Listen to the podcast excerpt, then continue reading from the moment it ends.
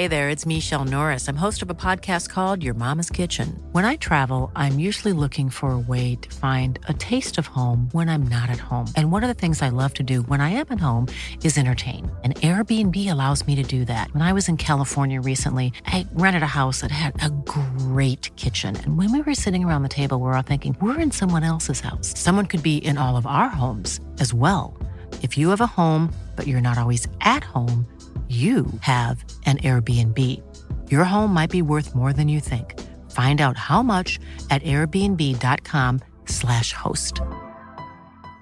Hey, I'm Ryan Reynolds. At Mint Mobile, we like to do the opposite of what Big Wireless does. They charge you a lot, we charge you a little. So naturally, when they announced they'd be raising their prices due to inflation, we decided to deflate our prices due to not hating you. That's right. We're cutting the price of Mint Unlimited from $30 a month to just $15 a month. Give it a try at mintmobile.com slash switch. $45 upfront for three months plus taxes and fees. Promo rate for new customers for limited time. Unlimited more than 40 gigabytes per month. Slows. Full terms at mintmobile.com. خیلی تجربه عجیبیه که شما شب رو رو آب سیر کنین و همینطور از کنارتون کوههای کوچک پر از جنگل رد بشه. آخرشم که نشستم غروب و با یه منظره دریاچه و گلای نیلوفرای آبی و صدای یه راهبی که آواز می‌خوند اونجا گوش دادم و بعد شروع کردم راه رفتن به سمت شهر تا اینکه یه موتور کنار من وایس فقط اون لحظه رو تصور کنید که با کمک بقیه وارد قایق میشم و تا پامو تو قایق می‌ذارم همه مسافرا شروع می‌کنن دست زدن. غذای خیابونی خیلی نقش پررنگی توی زندگیشون داره. نبوده روزی که من به این سفر فکر نکنم به برگشت.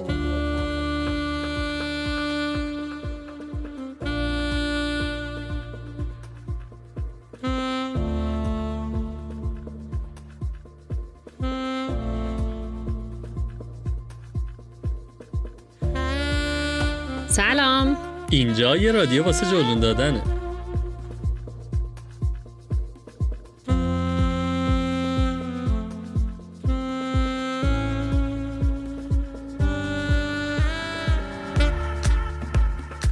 من سالار موسوی هستم و به همراه کیمیا خسروی سیومین اپیزود رادیو جلون رو تقدیمتون می‌کنیم. ما توی رادیو جلون هر دفعه در مورد یه مقصد یا یه موضوع مرتبط با سفر گردشگری صحبت می‌کنیم. تا حالا با هم توی مقاصد زیادی مثل هند، روسیه، وین، جزایر جنوب و کلی مقصد داخلی و خارجی دیگه جلون دادیم. گاهی اوقات هم رفتیم سراغ موضوعات مرتبط با سفر که دغدغه خیلی از ماست مثل سفر اصولی و ارزان، سفر زنان، سفر تنهایی، مهمان نوازی و کلی موضوع دیگه.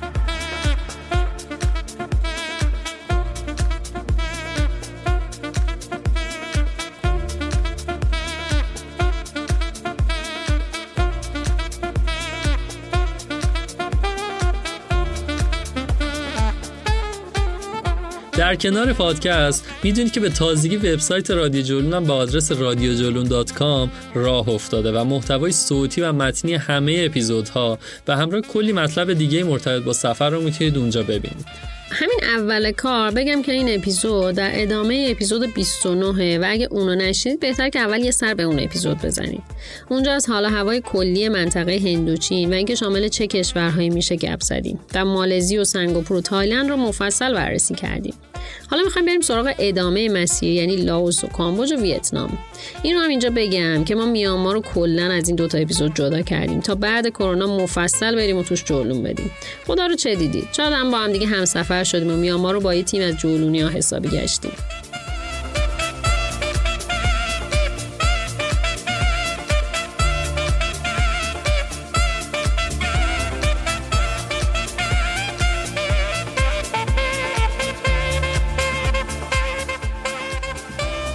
اسپانسر این قسمت رادیو جولون Turkish Airlines.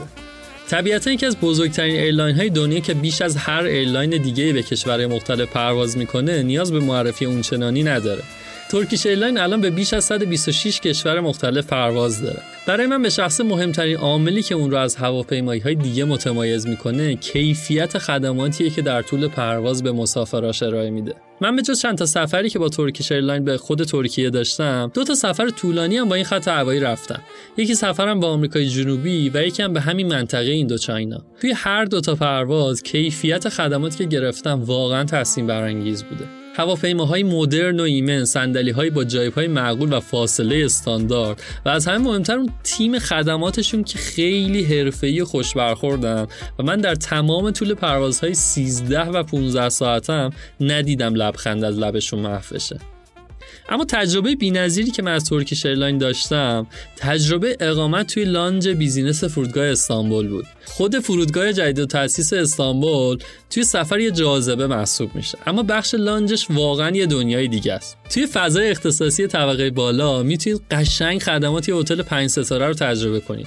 کلی غذا و نوشیدنی که هر دقیقه داره توسط آشپزای حرفه‌ای آماده و سرو میشه. کلی فضای استراحت و کار. و کنار همه اینها اتاقای تر تمیزی که می‌تونید توش تا پرواز بعدیتون استراحت کنید.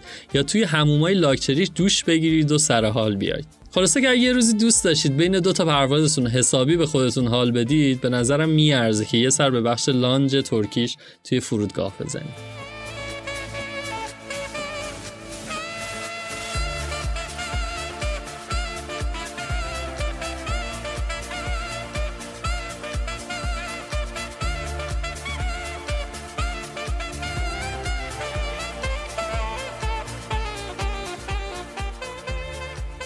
بیاید فرض کنیم شما به تایلند رسیدید و تایلند رو مفصل گشتید و می‌خواید برید سراغ مقصد بعدی. یکی از بهترین گزینه ها لاوسه. کشوری که اگر رو نقشه نگاه کنید از بخشی از شمال و شرق تایلند رو احاطه کرده. لاوس از اون کشورهاست که نسبت به تایلند یا مثلا مالزی کمتر در موردش شنیدیم و تصور عموم ازش معمولا مبهمه. شاید یکی از دلایلش فقیر بودن مردم این کشوره و البته نظام کمونیستیش که تا سال 1988 توریست ها حتی اجازه ورود به این کشور رو نداشتن. فکر کنم تاثیر حکومت تو رفتار روزمره آدما هم بشه تشخیص داد.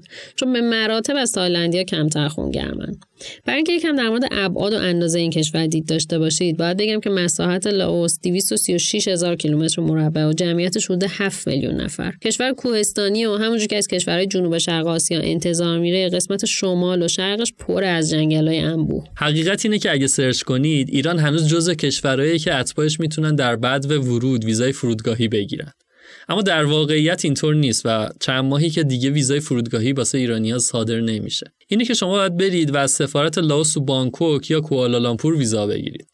تجربه من اینجوری بود که رفتم سفارت لاوس توی کیل یه سفارت خلوت و سوت و کور توی خیابون فری خوشنشین. مدارک رو از قبل چک کرده بودم و همراه هم داشتم. همون مدارک ثابت سفارت خونه که تو اپیزود قبل توضیح دادیم. حالا من هی میگم برید اپیزود قبل گوش بدید هی مقاومت کنید. پرینت پرواز رفت و برگشت، voucher هتل، برنامه سفر، تمکن مالی و عکس و اینجور چیزا. یه فرم همونجا پر می‌کنید و پروسه ویزا شروع میشه. تو حالت عادی ویزاشون دو روز کاری طول می‌کشه و روز سوم بهتون ویزا رو میدن. پس بهتره که اگه رسیدید به بانکوک یا کوالالامپور همون اول برید اقدام کنید. ویزای عادی 50 دلاره که خداییش خیلی گرونه اما یه ویزای فوری داره که از اونم گرونتره 75 دلار میدی و همون روز عصر بهت ویزا رو میدن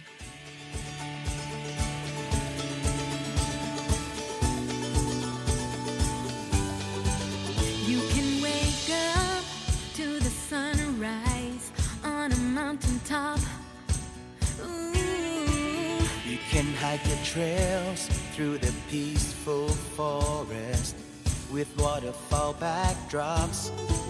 But it's the smiles, it's the people,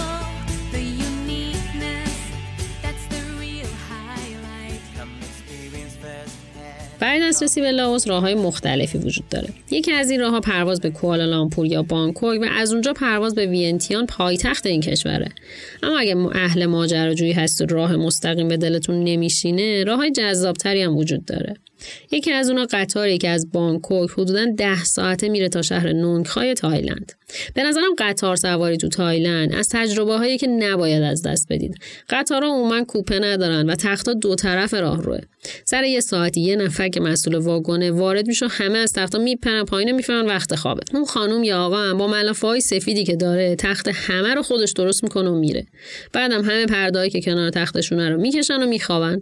اولین باری که تو تایلند سوار قطار شدیم قیافمون دیدنی بود. ساعت 8 خاموش شد و همه خوابیده بودن و ما سرگردون مونده بودیم که خب حالا ما باید چیکار کنیم؟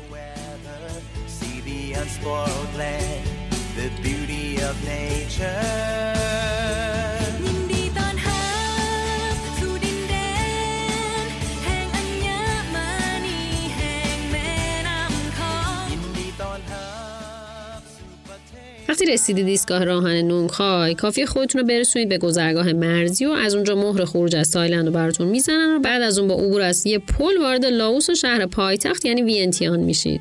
همین مسیر رو از بانکوک با اتوبوس های تخت خوابدار هم می‌تونید برید. منظورم از اتوبوس تخت خوابدار اتوبوس VIP خودمون نیستا واقعا منظورم تخت خوابه. اتوبوس دو طبقه تختدار که البته دستشویی هم داره.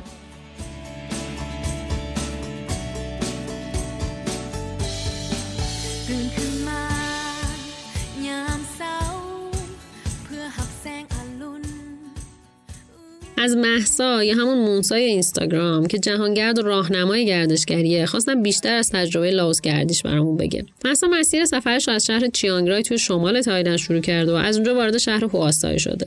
اگر رو نقشه نگاه کنید می‌بینید که این شهر مرزی دقیقا کنار چیانگرایه. من بعد از اینکه جنوب تا شمال تایلند رو گشتم وارد شهر چیانگرای شدم. از اونجا تصمیم داشتم برم سمت مرز لاوس. قصدم هم این بود که لاوس رو بگردم و از جنوبش وارد کامبوج شم و از اونجا برگردم ایران. ویزای هر دو تا کشور رو هم از قبل تو بانکوک گرفته بودم. خاطره ای که از اتوبوس سواری به سمت مرز دارم اینه که اولش اتوبوس پر پر بود و لب به لب آدم نشسته بود. آقای راننده یه چند باری نگه داشت و یه سری مسافر پیاده شدن. ولی یک بار هم توقف کامل برای دستشویی رفتن یا خرید نداشت. منم که داشت به فشار می اومد چند باری با ایما اشاره ازش خواستم که نگه داره ولی خب گوششون بدهکار نبود. تا اینکه بالاخره یه خانومی دست منو گرفت و برد ته اتوبوس و تازه اونجا بود که متوجه شدم اتوبوس دستشویی داره. و واقعا چهرم اون لحظه دیدنی بود. گذشتن از مرز لاوس خیلی ساده بود. سیم کارتی که تو تایلند خریده بودم شمال لاوس هم کار می‌کرد و پول تایلند هم تو لاوس قابل خرج کردن بود. برای همین اولش اصلا احساس نکردم که وارد کشور جدید شدم. مردم هم همونقدر ساده و خوش برخورد بودن و اون لبخند معروف تایلند شمال لاوس هم دیده می‌شد. تا اینکه تو اولین وعده غذایی دیدم بشقاب غذایی خورده حجمش بیشتر شده ولی خب همه چیز هم از تایلند گرونتر بود.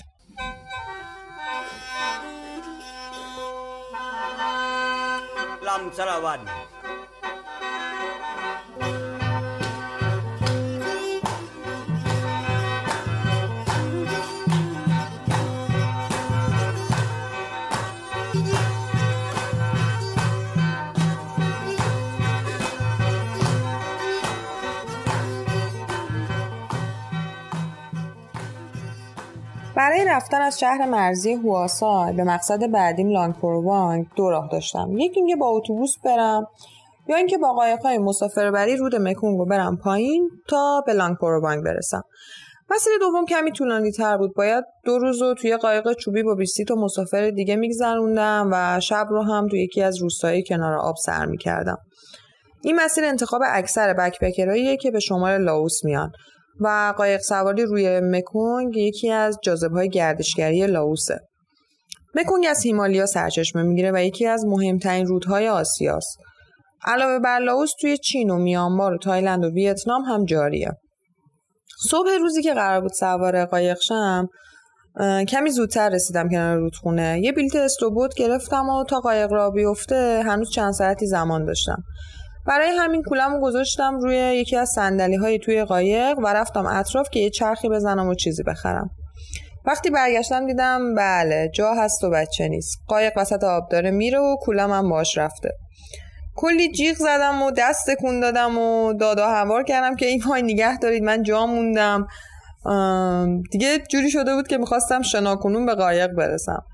تا اینکه یکی از محلی ها قایق موتوریش رو روشن کرد و من رسون به اسلو بود. فقط اون لحظه رو تصور کنید که با کمک بقیه وارد قایق میشم و تا پامو تو قایق می‌ذارم همه مسافر رو شروع می‌کنن دست زدن.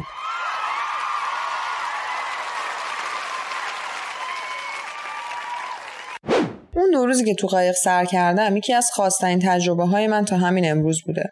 اینکه وقتی وارد قایق میشی اولش کسی رو نمی‌شناسی بعد کم کم با بقیه هم صحبت میشی و دوست پیدا می‌کنی. به داستانه سفرشون و تجربیاتشون گوش میدی از خودت و کشورت براشون میگی و کنار لذت بردن و تماشای مناظر کنار رودخونه یه صمیمیتی با آدمایی توی قایق ایجاد میشه که شاید کمتر جای موقعیتش پیش بیاد. من چون دیر به قایق رسیده بودم صندلی برای نشستن نداشتم. قایق هم عملا یه قسمت برای توریست هایی داشت که بلیط خریده بودن رو صندلی ها میشستن. یه قسمت هم که جلوی قایق بود متعلق به محلیایی بود که بین راه سوار می شدن. من رفتم و پیش اونا نشستم. و یکی از شیرین ترین خاطراتی که از این سفر دارم این بود که روز اول سر نهار گشتم شده بود و می‌خواستم از بوفه تقایقی خوراکی چیزی بخرم. ولی خب چند تا خانم آقای لاوسی غذاشون که شامل برنج کریسپی و کمی ماهی و سبزیجات بود اووردن وسط و از منم دعوت کردم که نهار باهاشون باشم. باید بگم که اون دو روز قایق سواری و معاشرت با آدم ها و تحمل گرما و هیاهوی توی قایق کاملا آمادت می‌کنه تا وارد لانگپور وانگ بشی.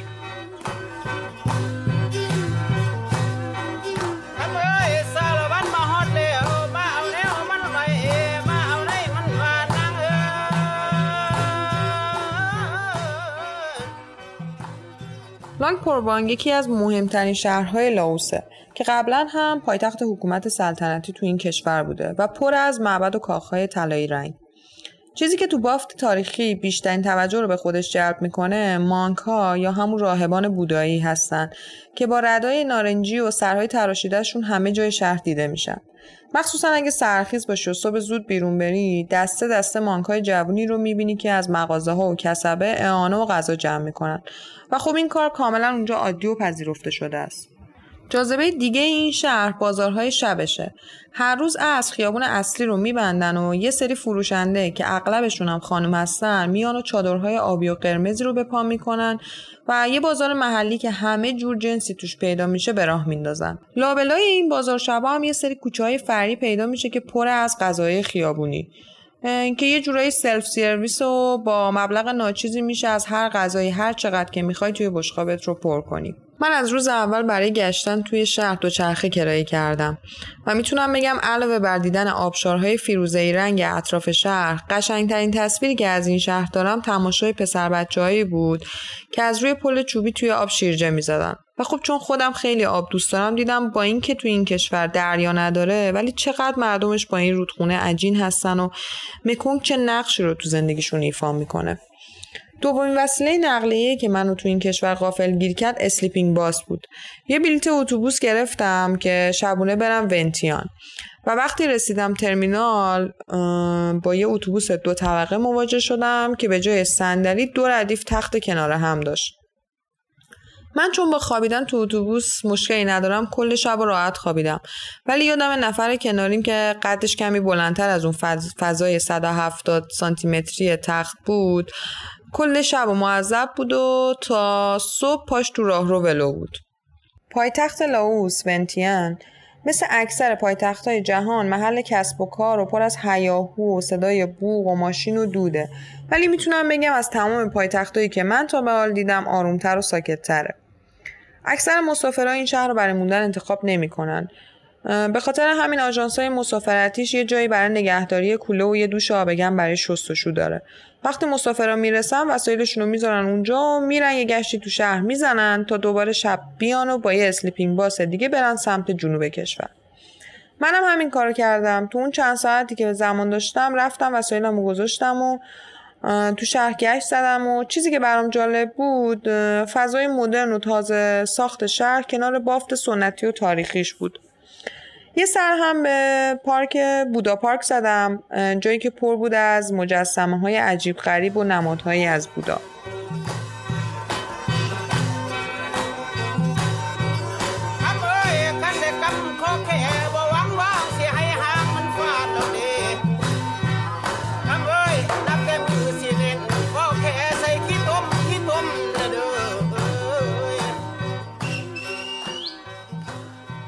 تلخترین تجربه ای که تو لاوس داشتم این بود که با همسفری که پیدا کرده بودم همگی راهی مرز کامبوج شدیم.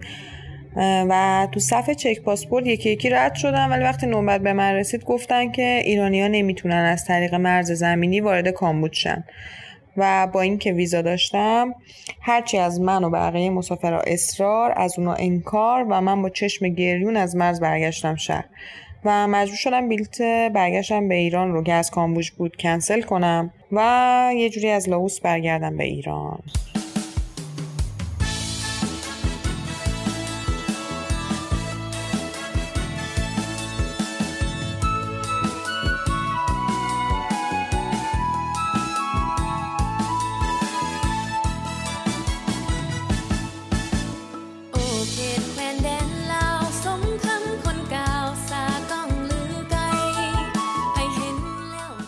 جمعندی بخوام بکنم؟ لاوس هم مثل تایلند جز مقاصد جذاب برای بکپکراست اما خب گرونتر و زیرساختهای بسیار ضعیفتری داره و برای طی مسیر کوتاه گاهی باید ساعتها توی راه باشید.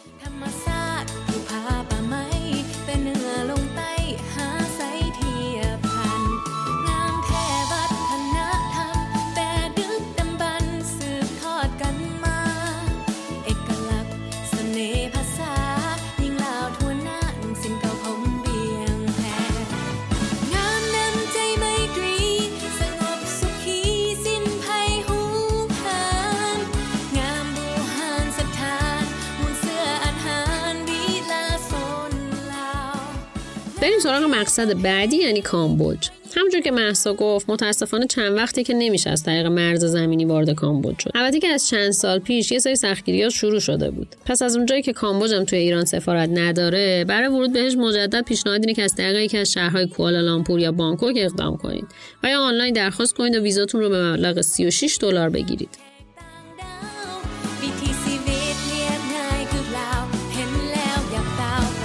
ต่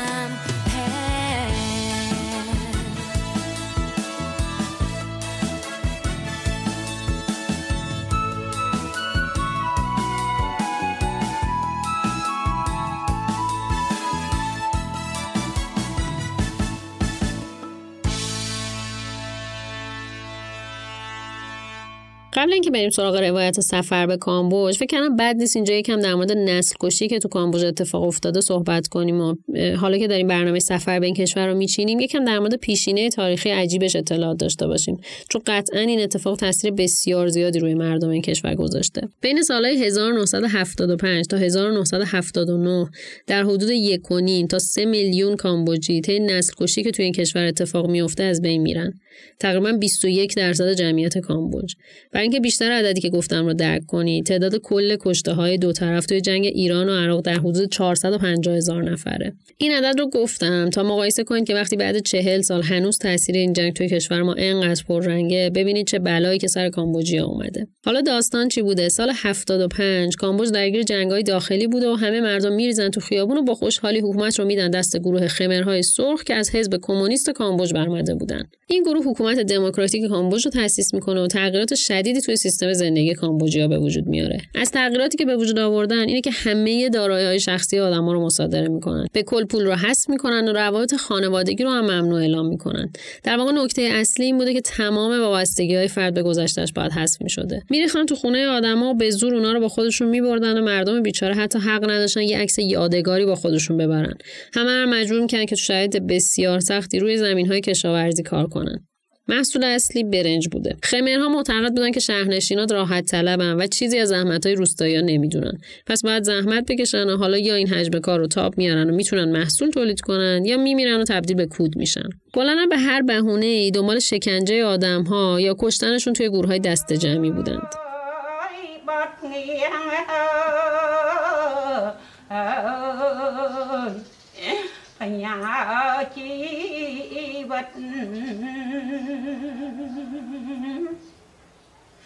ម្លឹងហើយម៉ែនៅ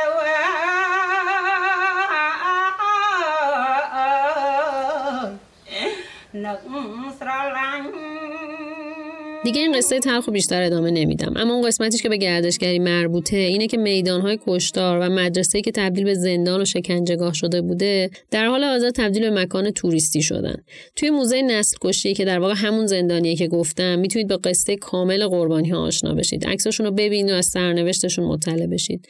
البته سرنوشت اغلبشون که مرگ بوده. توی این زندان در حدود 12200 نفر زندانی بودن که در نهایت روزی که به کمک نیروهای ویتنام حکومت خمرهای سرخ سرنگون میشه تنها هفت نفر از این زندان زنده بیرون میان.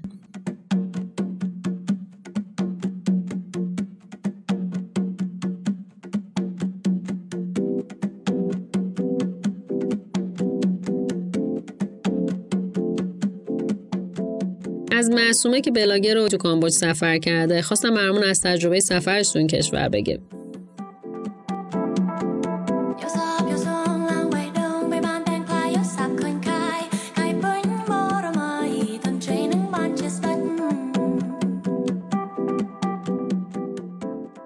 وارد فرودگاه پنومپن یا نومپن پایتخت کامبوج که شدم اولین صحنه که صاف نشسته قلبم لبخنده عمیق روی صورتهای مردم بود. یعنی از همون اول من حس کردم که خیلی خوش اومدم. من روی هم رفته پنج ماه کامبوج بودم ولی این لبخنده هیچ وقت برام تکراری نشدن.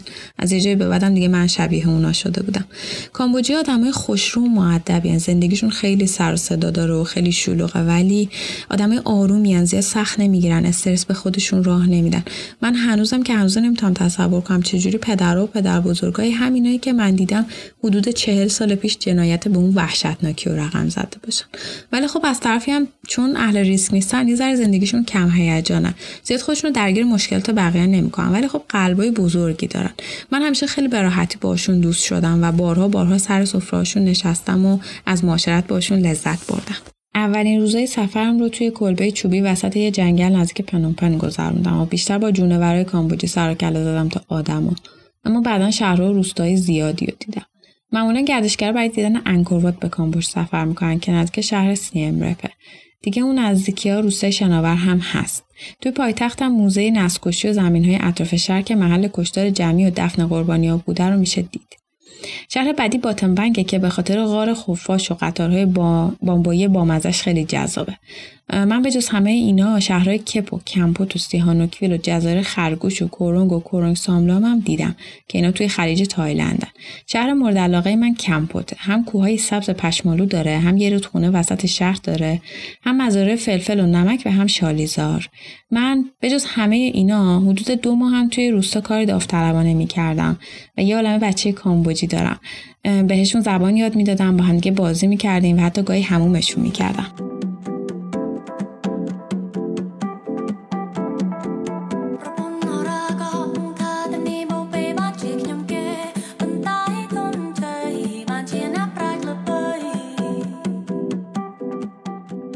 برای رفت آمد داخل شهری میشه از توک توک استفاده کرد. از همین موتورهای سه چرخه. که اپلیکیشن هم دارن. گرب و پسپ پنوپن مسیر اتوبوس شهری به نسبت خوبی داره. و بین شهرها هم میشه با اتوبوس و قطار و ون و هواپیما رفت. گرچه جادهاش زیاد کیفیت خوبی نداره مثلا یه مسیر 400 کیلومتری حدود 700 طول می‌کشه. قیمت بلیت اتوبوس درجه یکش هم حدود 15 دلار. توی کامبوج من اولین اتوبوس تختی عمرم سوار شدم که خیلی دوستش داشتم. بعد برای رفتن به جزیره هم میشه از قایقای معمولی و تندرو استفاده کرد. من البته یه مسیرهایی رو هم هیچ هایک کردم که هم امن بود و هم خیلی راحت بود. کامبوجی سرخیزن و روزشون بین ساعت 5 تا 6 صبح شروع می‌کنن. البته برای کسایی که شبگردی دوست دارن هم گزینه‌هایی هست به خصوص در شهرهای بزرگ. خیابونه همیشه پر ترافیکه پر از موتور و توک توک و ماشینای شاسی بلند وضعیت آلودگی هوا هم خیلی بده. غذای خیابونی خیلی نقش پررنگی توی زندگیشون داره و هر جا نگاه کنید پر از غرفه غذاییه. هر جا فکرشو بکنید اینا می‌تونن بشینن و غذا بخورن. وقتی توی خیابونا دارین راه میرین یه جاهایی بوی خوب میاد یه جایی بوی بد میاد. با بوی بعدش کار ندارم ولی بوهای خوبش مثلا می‌تونه بوی لیمون گراس باشه یا علف لیمو که من خیلی دوستش دارم. یا بوی گل درخت معبد که یه گل شبیه وانیله ولی بزرگتر. و یه بوی خیلی لطیف عمیق روح نوازی داره. کامبوجیا آدمای مذهبی هستن. به شدت برای راهباشون احترام قائلن. هر روز صبحم راهبا با ظرفاشون میرن دم مغازه ها یا خونه های مردم براشون دعا می‌خونن و مردم هم به اونا پول و غذا میدن. بازارهای توی کامبوج همیشه پرهیاهوان به خصوص بازارهای اصلیشون توی شهرها. و قیمت های خیلی خوبی دارن به نسبت سوپرمارکت ها منتها چون یه ذره بوی گو، انواع گوشت و اینها هست و همینطور خیلی شلوغه ممکنه برای همه خوشایند نباشه. بیشتر غذای خیابونی اونجا گوشته و این اولش بر من مشکل بزرگی بود چون که من گوشت و مرغ نمی‌خورم. منتها هرچی بعدا بیشتر موندم به خصوص اون دومایی که توی روستا بودم و کار داوطلبانه می‌کردم با غذاهای گیاهی بیشتری آشنا شدم. غذای مورد علاقه من توی کامبوج اسمش آموکه. آموک می‌تونه انواع مختلفی داشته باشه. مرغ ماهی میگو و گوشت که من عاشق آموک ماهیم. فیله های ماهی رو توی شیرنارگیل و ادویه های مخصوص لیمونگراس میپزن و یه طعم واقعا بهشتی پیدا می‌کنه. من اونجا برای اولین بار چند تا چیز رو امتحان کردم. مثلا مورنینگ گلوری که اسفناج آبیه. این یه نوع سبزی سرخش می‌کنن با ادویه خیلی تند و ترش سرو میشه. وافل نارگیل خوردم که خیلی دوست داشتم. صدف خام خوردم اختاپوس خوردم و همینجور حشرات سرخ شده. توی بازارها هر غذایی که فکرشو بکنید پیدا میشه. از مورچه گرفته تا ما رو سگ متاسفانه. این یکی از چیزایی که من دوست ندارم. این در واقع هر جنبنده که شما فکرشو بکنید و اینا می‌تونن بخورن.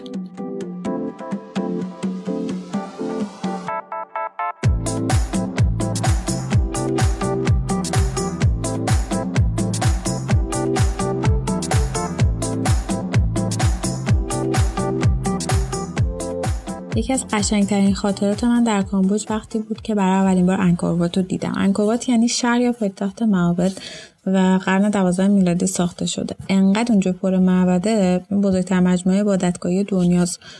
که بلیط های یه روزه و سه روزه و هفت روزه داره. من بلیط یه روزه رو گرفتم قیمتش 37 دلاره. بعد برخلاف همه که با وسیله نقلیه میرن اونجا رو میگردن چون محوطه بزرگه من ترجیح دادم که پیاده برم بگردم. و خیلی برام قشنگ بود. از روز قبل آب و غذا میوه و اینجور چیزا بر خودم حاضر کردم. از چهار و نیم صبح رفتم اونجا شروع کردم طلوع اول دیدم بعد کم کم پی- پیاده راه رفتم رفتم معابد مختلف رو دیدم و واقعا ذوق داشتم. از دور مثلا تو جاده جنگلیش را می‌رفتم میمونا رو می‌دیدم بعد میرستم به معابد اونجا رو میگشتم. یه فضای شبیه به بازی Prince of Persia توی سیستم عامل DOS رو داشت برام و خیلی من بچگیام این بازی رو دوست داشتم. برام خیلی خوب توی ذهنم مونده. آخرش هم که نشستم غروب و با یه منظره دریاچه و گلای نیلوفرای آبی و صدای یه راهبی که آواز می‌خوند اونجا گوش دادم و بعد شروع کردم راه رفتن به سمت شهر تا اینکه یه موتور کنار من وایستاد یه دختره مثلا اه، 18 19 ساله بود. به من گفتش که داشته می‌رفته از مدرسه خونه. توی روستا که خواهرش بهش زنگ زده گفته یه دختر رو دیده سر راه که داره پیاده میره سمت شهر. اینم به خاطر من برگشته بود که منو برسونه شهر. انقدر برای من این خاطره قشنگه که هر وقت فکرم میره سمتش دوباره لبخند می‌زنم. بعد به من گفتش که تازه پدر مادرش از دست داده و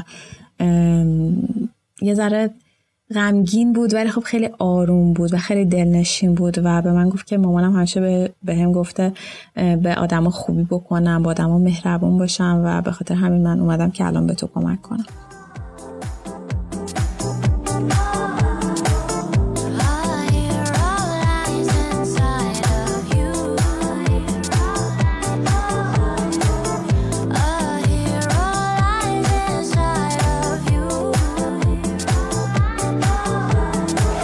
از همون موقعی که تصمیم گرفتیم این اپیزود رو بسازیم می‌دونستیم که قرار ویتنام رو بذاریم واسه اون آخر که به یاد موندنی تر باشه. کشور عجیب غریب که سالهاست منو صدا می‌کنه اما واقعا نمی‌دونم چرا هر بار به دلیلی نمی‌تونم برم ببینمش. ویتنام از اون کشورهایی که هر کس که ازش برمیگرده عاشق و شیفتش میشه. اصلا دلیل شروع شوق زیاد من واسه این کشورم همینه. وقتی میشینی پای صحبتی کسایی که از ویتنام حرف می‌زنن قشنگ میشه برق شوق و تو چشماشون ببینی. ویتنام سرزمین زرج کشیده ایه. در تمام طول تاریخ هر کی دستش اومده یه دستبردی بهش زده و تلاش کرده که اون دلتای حاصلخیز رود سرخ رو تصاحب کنه. تاریخ ویتنام خیلی پرفراز و نشیبه اما اگر راهی این کشور بشیم احتمالا اتفاقات این 150 سال اخیری که برامون مهمتره. از استعمار فرانسه بگیر تا اشغالش توسط ژاپن تو جنگ جهانی دوم و بعد هم حرکت‌های استقلال طلبانه‌ای که سردمدارشون همون هوشیمین معروفه. How many roads must a man walk down before you call him a man? How many seas must the white dove sail before she sleeps in the sand? اما مطمئنم که بیشترین دلیلی که ما به خاطرش اسم ویتنام رو شنیدیم جنگ بوده. جنگی که طبق معمول آمریکایی‌ها توش نقش داشتن و البته که تبدیل به جهنمشون هم شد. بعد از جنگ جهانی و در ادامه چندین و چند اتفاق ویتنام به دو تا کشور جنوبی و شمالی تقسیم میشه. کشور شمالی تحت آموزه های کمونیست و کشور جنوبی تحت حمایت آمریکا. خیلی طول نکشید که این دوتا منطقه به حمایت اون ابرقدرت های اون دوره وارد جنگ شدن. از طرفی شوروی با حمایتاش از ویتنام شمالی و از طرفی هم آمریکا که مدعی شده بود ویتنام شمالی به ناوهاش حمله کرده همون داستان تهوع‌آور تکراری جنگ سرد که یک سری سیاستمدار جون سربازای خودشون و مردم کشورهای دیگر رو می‌گرفتن تا لجبازی های بچگونهشون رو ارضا کنن before they're allowed to be free. Yes, and how many times can a man turn his head and pretend that he just doesn't see. The answer, my friend, is blowing in the wind. The answer is blowing in the wind. آمریکا تو سال 1973 به طور رسمی از جنگ خارج شد و چند سال بعد ویتنام دوباره یک پارچه شد. یه سرزمین زیبا که پر از آثار بمب و مینهای بیشمار آمریکایی‌ها بود. البته بیشمار که نه، دقیقاً 7.5 میلیون تن بمب. یعنی واقعا آدم باورش نمیشه. 7.5 میلیون تن بمب ریختن سر این کشور.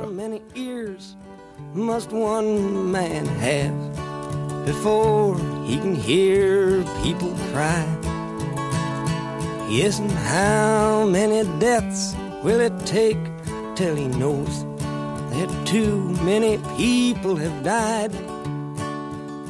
اما بعد از جنگ مردم کشور بیکار نشستن و شروع کردن به ساختن کشورشون الان که با هم صحبت می‌کنیم ویتنام یکی از موفق ترین کشورهای منطقه از لحاظ رشد اقتصادی حداقل تو زمینه توریسمه ویتنامیا تونستن با یه برنامه حساب شده و درست.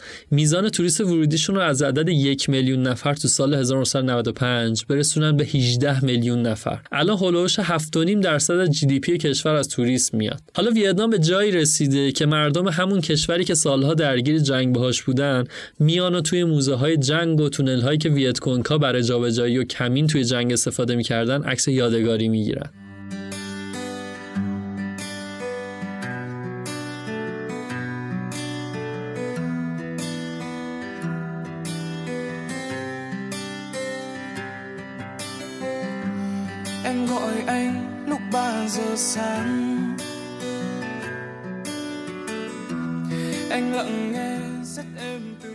کشور کشیده است. از شمال تا جنوبش حدود 1600 کیلومتره. البته که فکر نکنید رکوردداره ها همچنان شیلی با 4000 کیلومتر توی این زمینه واقعا بی‌رقیبه. خلاصه اینکه این طول زیاد کشور باعث شده که کلی اقلیم مختلف رو بتونید از شمال تا جنوبش ببینید. از سرزمینه مرتفع دلتای رود سرخ تو شمال تا کوهستانهای مرکزیش و سرزمینهای استوایی و گرم جنوبیش تو دلتای رود مکونگ. ویتنام واسه هر ذائقه از توریستا جاذبه‌های خودشو داره. واسه تاریخ دوستا پر از معبد و کاخهای قدیمیه. برای توریستای لاکچری هم پر از کروزهای شیک و گرون. Em muốn quên đi chuyện lúc xưa Anh cũng không quan tâm em hơn nữa Trong chúng ta đâu ai اما شاید به طور قطع بشه گفت که ویتنام بهش طبیعت کرده و بکپکر هاست از بزرگترین غار دنیا بگیر تا کلی آبشار و مسیر کوهستان و سواحل صخره‌ای و شنی عجیب غریب واسه شکم پرستایی مثل منم پر از غذاهای پرطعم و جذاب که خب صحبت ازشون در این مقال نمی گنجه. این همه حرف زدم تا یه مقدمه ای باشه واسه اینکه بیشتر بتونیم با حال و هوا و فضای ویتنام آشنا بشیم. همون اولی که داشتیم با کیمیا تصمیم می‌گرفتیم که برای معرفی کشورهای مختلف از کیا دعوت کنیم جفت اون همزمان و بدون شک گفتیم محسا محسا نعمت رو قبلا توی اپیزود زنان باهاش آشنا شدید که خب اگر نشدیدید که خسر دنیا و الاخره و باید بلافاصله بعد از این اپیزود برین گوشش کنید اما دلیل این انتخاب این بود که محسا اونچنان از ویتنام صحبت می‌کنه که امکان نداره پای صحبتاش بشینی و دلت واسه این کشور پر نکشه. روایت داریم ویتنام رو جلوی سفیرش اونچنان توصیف کرده که خود سفیرم باورش نشده.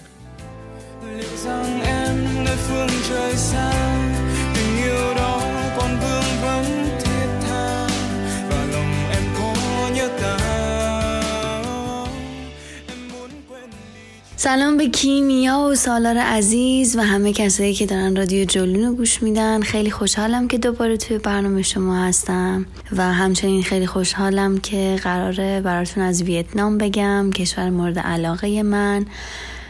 راستش اگر بخوام بگم که چی شد و ویتنام یکی از مقاصد سفر من شد باید بگم که من برای تولدم می‌خواستم که پلن سفر بچینم و چون تولد من توی بهمن ماهه داشتم دنبال جاهایی میگشتم که توی اون فصل یعنی تو اون بازه زمانی جاهایی باشن که خیلی از نظر آب و هوایی سرد نباشن. برای همین خب طبعا باید می‌رفتم جنوب شرق آسیا که هم از نظر آب و هوایی اوکی بودن هم حالا به نسبت جاهای دیگه خیلی گرون نبودن یکی از اصلی ترین مقاصد می‌شد ویتنام. که خب خوشحالم که انتخابش کردم و خوشحالم که جور شد برم. ولی یکی دیگه از دلایلش این بود که قبلتر از من منصور زابطیان به ویتنام سفر کرده بود و خب خیلی چیزهای شیرینی تعریف می‌کرد. وقتی توی سفر توی اینستاگرام سفرنامهش رو دنبال می‌کردم خیلی دوست داشتم که خودم همون تجربه رو داشته باشم. و تقریبا این دوتا مسئله مهمترین مسائلی شد که من ویتنام رو بیارم تو کار. ورود من به کشور ویتنام از مرز هوایی شهر دانانگ بود. شهر دانانگ راستش خیلی مقصد اولیه خوبی برای سفر کردن به ویتنام نیست. و دلیل اونم اینه که چون اگر قطعا که دیدین کشور ویتنام روی نقشه یک کشور باریک و بلندیه. و دانانگ دقیقا در مر وسط این کشور قرار داره. برای همین بهترین راه اینه که شما از شمال ورود کنین و شمال به جنوب رو سفر کنین و از جنوب خارج بشین. یا بالعکس از جنوب وارد بشین جنوب به شمال رو سفر کنین و از شمال خارج بشین. ولی خب من به دلیل شرایطی که خاصی که داشتم باید که از دانانگ وارد می شدم. که این یه مقدار سفر من رو سخت کرد. به خاطر اینکه من از اون وسط داخل شدم بعد از دانانگ یه پرواز گرفتم رفتم هانوی و از هانوی دوباره اومدم پایین.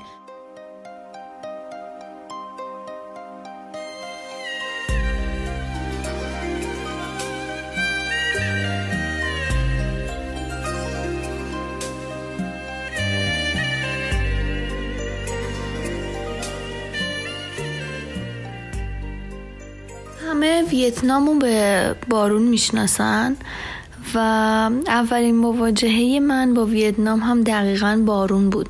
وقتی که من از فرودگاه شهر دانانگ زدم بیرون شروع کرد به بارون باریدن و اتفاق جالب سفر من این بود که توی اون 15 16 روزی که من توی ویتنام بودم اتفاقا فقط همون دو روزی که دارانگ بودم بارون بارید.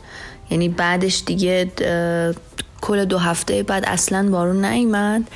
ولی بر من جالب بود که ورودم دقیقا با بارون بود و یادم انقدر یه لحظه شدید شد که من زیر همون سقفای فرودگاه رفتم نشستم زیر سیم کارتم خریده بودم. بعد نشسته بودم و هی نگاه می‌کردم که مثلا خودم چجوری برسونم به وسط شهر ولی جرات نمی‌کردم از این زیر این سقفه برم بیرون. فکر می‌کنم چیزی حدود 45 دقیقه همجوری نشستم و خب شروع کردم به خبر دادن به خانواده که آره من رسیدم و من پیاده شدم و اینا. ولی همجوری دیگه هی داشتم نگاه می‌کردم که بابا یه دقیقه حداقل بارون رو کم کن من بتونم بیام از زیر این سقف بیرون. آره از قشنگیاش واقعا هوای عجیب و غریبشه. سفر من به ویتنام، تایلند و مالزی خب اولین باری بود که من اساسا داشتم می‌رفتم سمت آسیای شرقی و به طب اولین باری بود که با مردمان اون منطقه اصلا مواجه می شدم اگر بخوام خیلی صادقانه بگم دو روز اول من راستش اصلا هیچ ارتباطی باهاشون نگرفتم. یعنی خیلی هم مثلا تو ذوقم خورده بود. به خاطر اینکه دو روز اول میگم همش بارون بود من بیشتر اصلا توی هاستلم بودم. نمیومدم بیرون. اگرم میومدم بیرون خیلی سریع می‌رفتم یه چیزی میخوردم و دوباره برمیگشتم و خیلی اون ارتباطی که باید رو اصلا با مردمانش نگرفتم. ولی خیلی سریع و بعد از دو روز من پرواز کردم رفتم به هانوی اصلا همه چیز عوض شد. اونجا بود که تازه فهمیدم اتفاقا خیلی هم مردمان باحالی بودن خیلی ساده خیلی دیدین اصطلاحا ما میگیم کول بودن. خیلی مردمان کولی بودن. من حتی یه بارم مثال زدم. اتفاقا جلو خود آقای سفیر ویتنام مثال زدم. گفتم که من بهشون میگم که خیلی شیرازی بودن. کلا ویتنام یا خیلی شیرازی هن. کلا هر اتفاقی میافتاد میخندیدن. خیلی مثلا همچین آمولم کن حال طوریش نیست بود.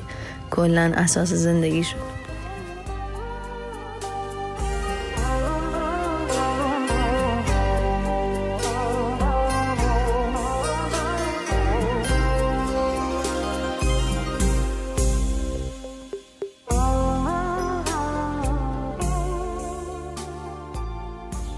سفر به ویتنام هر لحظه می‌تونه شما رو سپرایز کنه. این فکر می‌کنم خیلی توضیح کامل و جامعی درباره حال و هوای سفر به ویتنام. به خاطر اینکه شما هر لحظه است که یک چیز تازه عجیب و متفاوت با اون چیزایی که همیشه می‌دیدین و می‌بینین. مثلا اگه بخوام براتون بگم هانوی شهریه که بسیار شلوغه بسیار کثیفه آلودگی هواش وحشتناکه. یعنی یه چیز جالب براتون تعریف کنم من دو روز اولی که هانوی بودم فکر می‌کردم مه همه جا.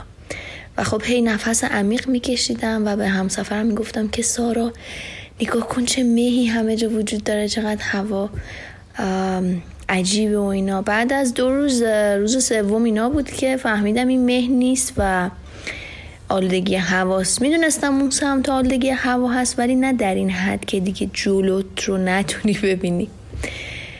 میگم هانوی خیلی مدلی بود برای من شلوغ برو بیا فلان اینا. ولی مثلا با یک پرواز دو ساعته شما می‌رسین به یک شهری به اسم وونتا که مرز جنوبی ویتنام هست و انقدر خلوت انقدر ساکت انقدر همه چیز تمیز.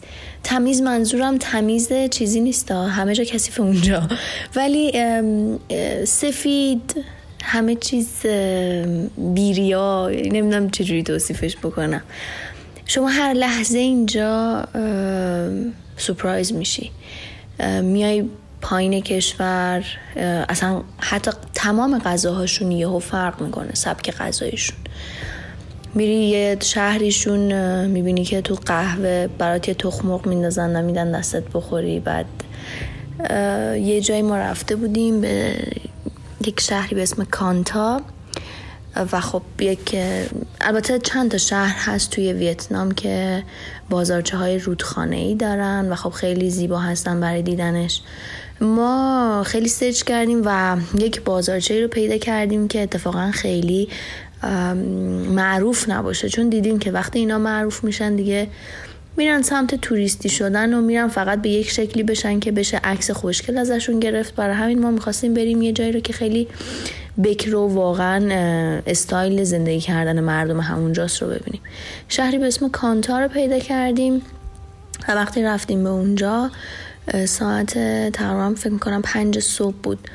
بیدار شدیم و با یک خانومی که خیلی مهربون بودن و تور لیدر ما بودن ما رو بردن یه قایقی گرفتم و زدیم به آب. اونجا بود که یکی از عجیب ترین تجربه های اون سفر بر من بود و میگم شما هر لحظه سپرایز میشین این بود که ساعت پنج صبح شما فرض بکنین که هنوز اصلا آفتاب در نیومده بود هوا کاملا تاریک بود. ولی یه عالم آدم با سر حالی داشتن با هم حرف می‌زدن. این به اون موز میفروخت اون به این نارگیل میفروخت این از اون ماهی می‌خرید. و انقدر زندگی در جریان بود که اصلا من تصورش هم نمی کردم که همین جای کشوری که یکم بالاتر مثلا فقط شما موتورسیکلت می‌بینی اصلا همش آلودگی هواه. خیلی خیلی تجربه های عجیب غریبی اونجا می‌بینین که هر کدومش به نوعی واقعا شما رو شگفت زده می‌کنه.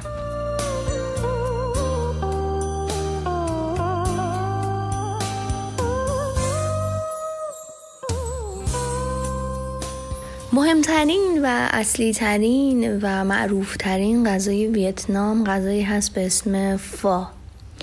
حالا تلفظش هم یه مقدار سخته.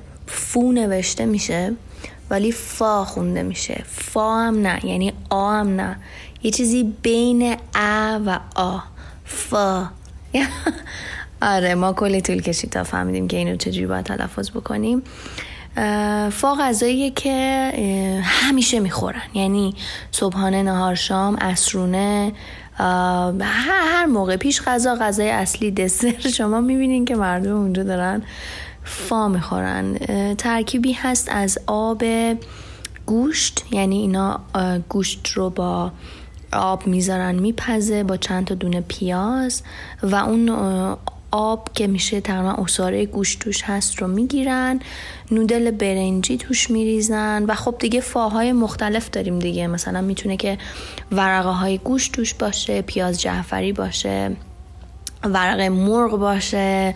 اصلا خیلی حالا مدل مختلف درست می‌کنن که خیلی غذای خوشمزه ایه ما دیگه عادت کرده بودیم دیگه هر جا می‌رفتیم حتما فا رو میخوردیم. ولی ق... کلا غذاهای ویتنام خیلی متنوع بود خیلی زیاد. یعنی مثلا من یادمه که میگو خوردم خیلی خوشمزه بود. ولی یه وعدم یه سوپی خوردم که سوپ حلزون با موز پخته بود که اگر به من بگن همین الان یه بلیت رفت و برگشت مجانی به ویتنام میدیم ولی باید بری اونجا و دوباره این غذا رو بخوری قطعا پول اون بلیت رو پرداخت می‌کنم ولی اون غذا رو نمی‌خورم. چون وای اصلا دلم نمی‌خواد حتی بهش فکر کنم. خیلی جالبه که بدونین سیستم غذا خوردنشون خیلی شبیه ما ایرانی هست. سبزی خوردن دارن یعنی سبزی خوردن همیشه کنار غذاهاشون هست یعنی اصلا شما وقتی میرین که غذا رو سفارش میدین با سلام علیک کردن برای شما یک سبزی خوردنی میارن با یک کاسه کوچکتر که توش فلفل هست و اینا. ولی من اصولا آدم بد غذایی نیستم. من خیلی دوست داشتم غذاهاشونو. ولی اگر بد غذا باشین یا مهمتر از اون اگر وسواسی باشین یه مقدار ممکنه که تو ویتنام اذیت بشین. یعنی باید برین خیلی جاهای فنسی و خیلی جاهای ترتمیز غذا بخورین چون اصولا غذاهاشون خیلی بهداشتی نیست. ولی اگر بخوام از قیمت بهتون بگم ویتنام کلا کشور ارزونیه. خلاف بلیت رفت و برگشت به اونجا که خیلی گرونه شما می‌تونین که توی خود ویتنام خیلی ارزون سفر بکنین و همینطور غذا هم به همین منبال. من یادمه که ما یه شب اتفاقا بازی فوتبال بود بین ویتنام و ژاپن. من و سارا دوستم تصمیم گرفتیم که بریم یک رستورانی که فوتبال رو هم نگاه بکنیم. یه رستورانی رو انتخاب کردیم. این رستوران از اینا بود که همه مواد رو خام برای شما می آورد و شما می‌تونستین که وسط میزتون باربیکیو کنین و بخورین. یادمه که چون فوتبالم بود و ما طولانی مدت اونجا بودیم و خب هی داشتیم حرف می‌زدیم و باربیکیو می‌کردیم میخوردیم اصلا متوجه نشدیم. ما خیلی غذا سفارش دادیم. یعنی تقریبا می‌تونم بهتون بگم که کل منوی اون رستوران رو ما دوتا سفارش دادیم. یعنی یکی من یکی سارا. میگو گرفتیم هشپا گرفتیم چه می‌دونم گوشت گرفتیم مرغ گرفتیم. هر هر چیزی که شما فکر کنین تو اون منو بود و ما گرفتیم. حتی در کنارش برنج آماده می‌دادن ما برنج گرفتیم. و می‌تونم بگم مفصل ترین وعده غذایی بود که ما اونجا خوردیم و خب رستوران گرونی هم بود در اصل. و در آخرش ما حساب کردیم اومدیم بیرون. آها با کلی نوشیدنی هی هم اونا رو شارژ می‌کردیم. وقتی اومدیم بیرون و حساب کتاب کردیم دیدیم که ما تقریبا نفری هفت و نیم دلار نزدیک به هشت دلار نفری. هشت دلار هزینه کرده بودیم برای اون رستوران. آن یه چیز دیگه هم که می‌خواستم بگم کلا استریت فوداشون و غذاهای کنار خیابونیشون خب خیلی معروفه و من پیشنهاد می‌کنم که حتما حتما با رعایت نکات بهداشتی حتما تجربه کنین به خاطر اینکه اصلا مزه سفر رو برای شما عوض می‌کنه. شما فرض کنین که مثلا دارین راه میرین یهو تصمیم می‌گیرین که پیتزا بخورین. برای همین روتون رو برمیگردونین. توی یک نون برنجی براتون یه تخم مرغ میشکنن یه سری پیازچه و هویج و اینا قاطیش می‌کنن همش می‌زنن. اون نون برنجی رو تا می‌کنن توی کیسه میدن دستتون و بهش میگن پیتزای سایگون. خیلی هم خوشمزه است.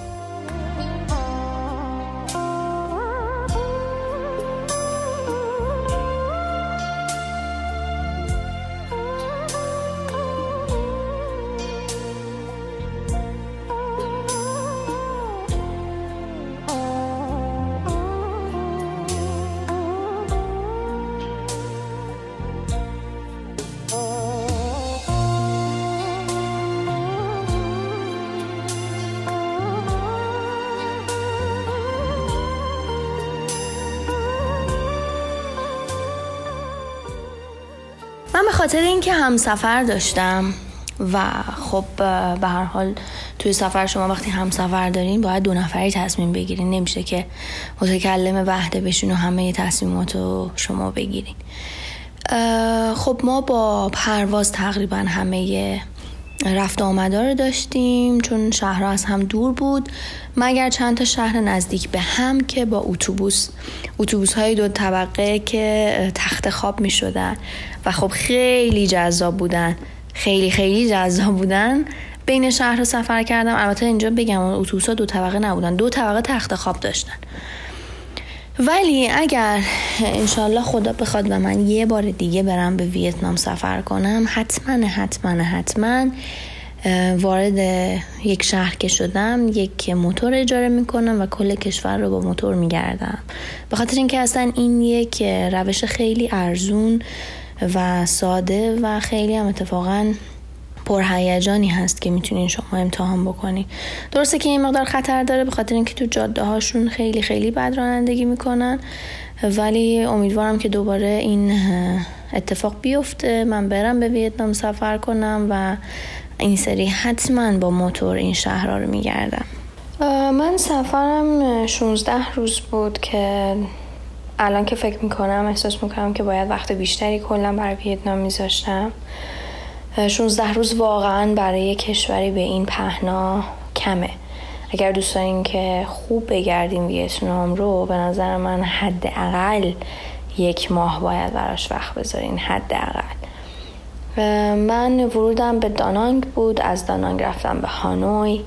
از هانوی پرواز کردم رفتم هوشیمین یا همون سایگون. ولی خب اقامت نکردم. در جا یعنی از هواپیما که پیاده شدیم رفتیم ترمینال اتوبوس اتوبوس گرفتیم رفتیم کانتا. دوباره برگشتیم هوشیمین و از هوشیمین دوباره نموندیم رفتیم وونتا. از وونتا که برگشتیم هوشیمین دیگه من هوشیمین موندم. تقریبا طولانی موندم اونجا. و خب خیلی شهرهای دیگه بود که دوست داشتم ببینم و نشد. و خیلی جاهای دیدنی دیگه بود که دوست داشتم ببینم که نشد. آهان اینم اضافه کنم که من موقعی که هانوی بودم ما یه شب هم رفتیم و در هالونگ بی اقامت داشتیم. کشتی هایی هستن که میرن تو هالونگ بی و میرن وسط اون جاهای قشنگ دریا سرعت رو کم می‌کنن. همینجوری دور خودشون میچرخن. حالا بسته به اون توری که شما می‌گیرین یه شب دو شب هر چقدر. و برمیگردن به هانوی. بر همین پیشنهاد می‌کنم اگر دوست دارین که یک شب رو یه مقدار خواستر بگذرونین هالونگ بی واقعا جای دیدنیه. خیلی تجربه عجیبیه که شما شب رو رو آب سیر کنین و همینطور از کنارتون یک سری کوههای کوچک پر از جنگل رد بشه و واقعا زیبا بود واقعا زیبا بود.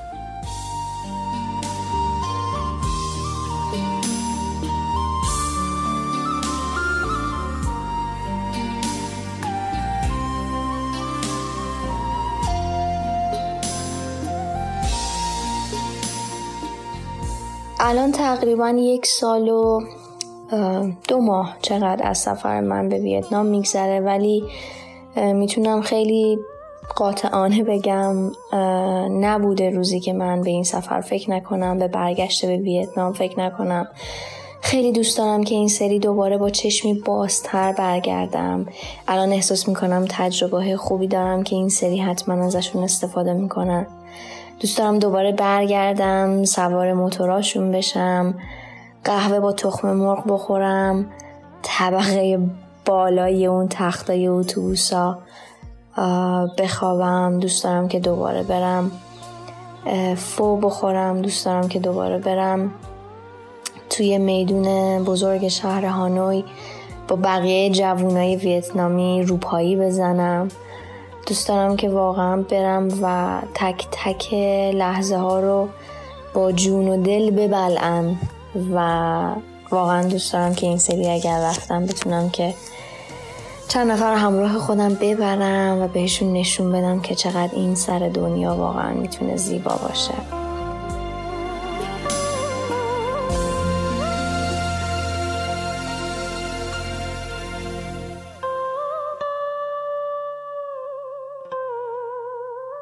توی اپیزود 29 و 30 مفصل از کشورهای منطقه ایندوچاینا گفتیم و اگه تصمیم به سفر توی این منطقه دارید این اپیزودها می‌تونه بهتون کمک کنه و یه تصویر کلی از هر کشور بهتون بده. البته که بعد از تصمیم به سفر به هر کدوم از این مناطق حواستون باشه که آب و هوای کشور مقصد و فصل بارانهای موسمی رو هم چک کنید. توی فصل مانسون یا همون باران موسمی هزینه ها بسیار پایین تره اما خب سفر کردن هم سختتر میشه. چون هر آن ممکنه بارون شروع به باریدن کنه و وقتی میگیم بارون منظور اون اصلا چیزی شبیه اون بارونایی که ما تو ایران تجربه می‌کنیم نیست. یادتون باشه که اگه یه روزی به این کشورها سفر کردید یاد ما هم بکنید و برای اون صدا یا ویدیو بفرستید. جولون به حمایت های شماست که سرپاست. پس پادکست و وبسایت رو به دوستاتون معرفی کنید و دعوتشون کنید تا بیان و با هم جولون بدیم.